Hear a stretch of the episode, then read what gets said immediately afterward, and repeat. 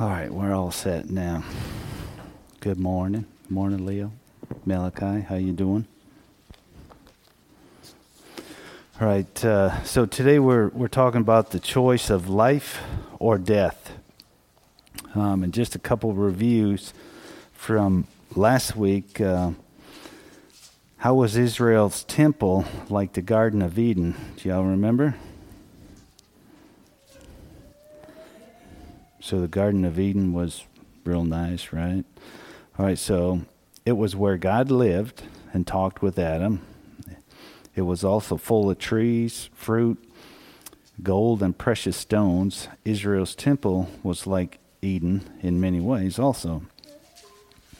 And what, what job did eh, God give Adam in the Garden of Eden? Do y'all remember or no? Right, so he was to tend it and keep it or care for it. Okay? All right, so we're going to read, uh, let me get my Bible over here.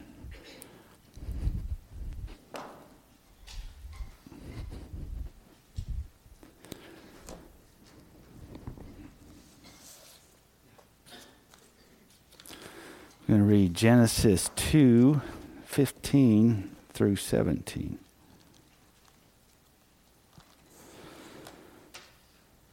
Right, then the Lord God took the man and put him in the Garden of Eden to tend and to keep it.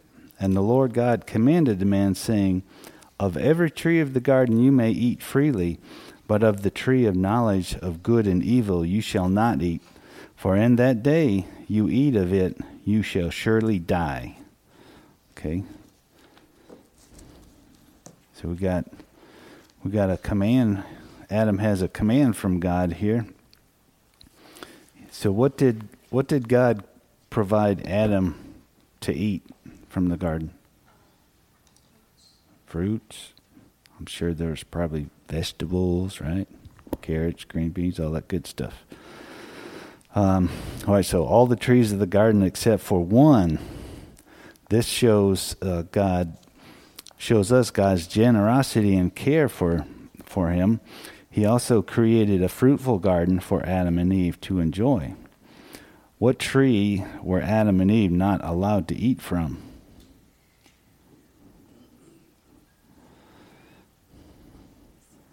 The tree of knowledge of good and what? Evil, right. And uh, as God, He has the right to make the rules.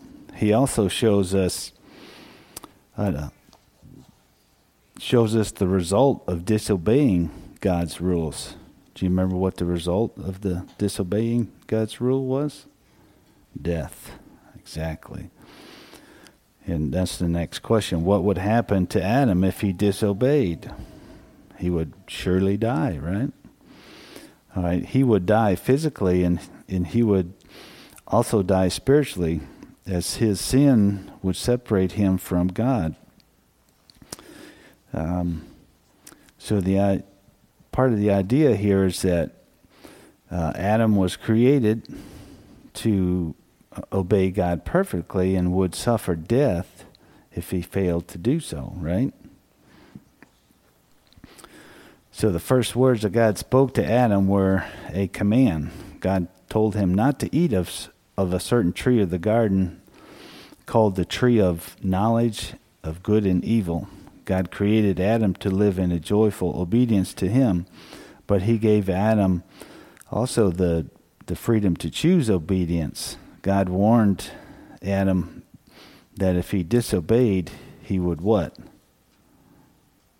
Die, right? But if he obeyed, he would live forever. Um, Adam, uh, so let's see, let's see.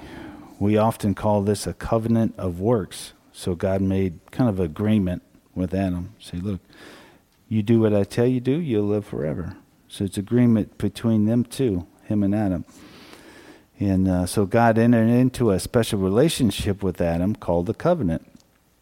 And this covenant, Adam present, represented all people, including you and I. Um, in other words, uh, Adam was making a decision for all of us. So whatever he decided, we all had to live with it, right? And when he disobeyed God, he plunged us all into death. All right? So, what is a covenant of works? Who is that agreement between Adam and God? Right. A special relationship that God entered into with Adam. God promised eternal life to Adam if Adam obeyed God, but God threatened eternal death to Adam if he disobeyed. So, why do you think uh, sinners are dead to God? Why, why did Adam die? He disobeyed. He, he, uh, he sinned, right? Um, sin has separated us from God. God is holy and cannot live with sinners. He is perfect light and cannot dwell in darkness. So our sin drives us away from God. That is what death is being separated from God of life. Because of sin, we die physically and are dead spiritually. This is why Jesus had to die on the cross. Now, when they say had to, he wasn't required, right? He, he willingly died on the cross because being obedient to his Father and the love that the Father had for us. Though he never disobeyed God, he took the punishment that our disobedience um, des- deserved so that we could live with God. Um, now, the difference between Adam and Eve is that Adam was created perfectly, and what are we? Were we ever perfect? No. We were. We were. Um, let's see. Right, we were born into sin, right? We're Bible talks it as uh, we've been born into sin, we are slaves to sin, we disobey God, we are guilty of breaking God's rules. None of that sounds good, does it? So, now if we're we are um, redeemed or born again, regenerated, or what they call Christians, right? We can pray to God, and we can pray for our families and friends that other and other people that God would give them faith to believe. Um, another Bible verse on our condition is that is Romans three twelve. All have turned away; they have together become worthless. There is no one who does good, not even one. So that's what death is. We become worthless to God. But how did we become valuable? By Christ dying for us, right? So, and uh, and we can pray for uh, for other other people so that God would give them faith, as Ephesians two two eight through ten tells us.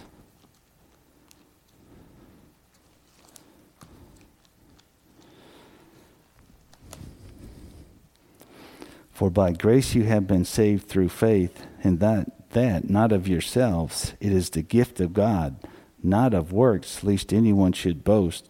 For we are his workmanship, created in Christ Jesus, for good works which God prepared beforehand that we should walk in them. So we are we are made right with God only through Christ. Okay? All right, let's pray. Dear Father in heaven, and our gracious God, Father, we praise you and worship you, for you are worthy of all praise, glory, and honor. We thank you for the Lord, for the sacrifice that he made for us, taking our punishment so that we could have his righteousness.